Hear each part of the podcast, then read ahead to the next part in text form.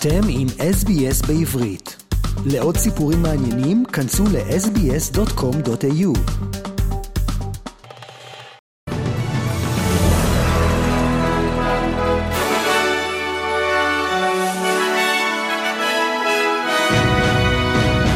SBS והרי עדכון החדשות ליום ראשון, ה-14 לינואר.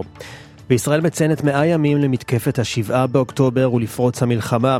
בתל אביב החלה עצרת מחאה של 24 שעות, שתנהל עם נאומים של הנשיא הרצוג וראש האופוזיציה יאיר לפיד. 136 ישראלים עדיין בשבי החמאס בעזה. גם ראש הממשלה בנימין נתניהו התייחס לנושא בהצהרה שלו ביום שישי בערב, והזכיר לעם ישראל מה מטרות המלחמה. אנחנו מציינים היום 100 ימים למלחמה, 100 ימים ליום הנורא שבו נטבחו ונחטפו אזרחינו. אנחנו ממשיכים במלחמה עד הסוף, עד לניצחון המוחלט, עד שנשיג את כל יעדינו.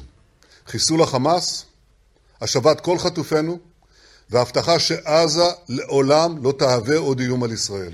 גם הרמטכ"ל רב-אלוף הרצי הלוי מסר הצהרה לתקשורת שבה אמר כי ישראל מציינת מאה ימים לתחילת המלחמה, ימים שבהם החטופים עדיין מוחזקים בעזה על ידי מחבלי חמאס האכזריים, ושהם פועלים בכל האמצעים, ברובם חשאיים, על מנת להשיבם. הנה דבריו. אישרנו היום תוכניות לפיקוד הדרום, להמשך הלחימה ולהגברת הלחץ הצבאי על חמאס.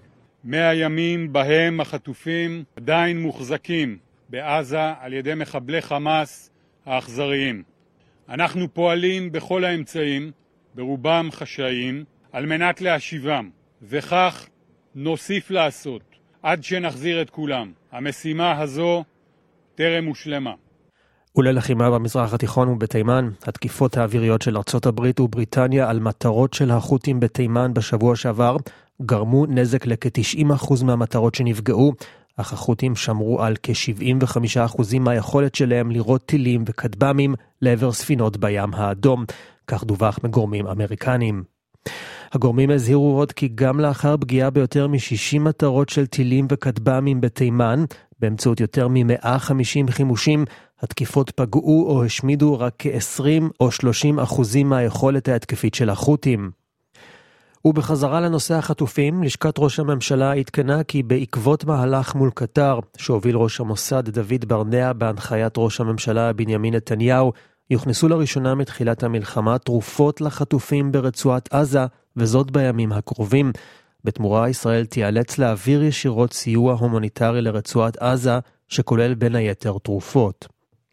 ועד כאן עדכון החדשות. לעדכוני חדשות נוספים, בקרו באתר של SBS באנגלית.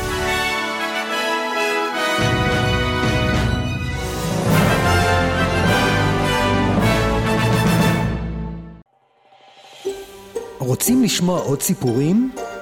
האזינו דרך האפל פודקאסט, גוגל פודקאסט, ספוטיפיי, או בכל מקום אחר בו ניתן להאזין לפודקאסטים.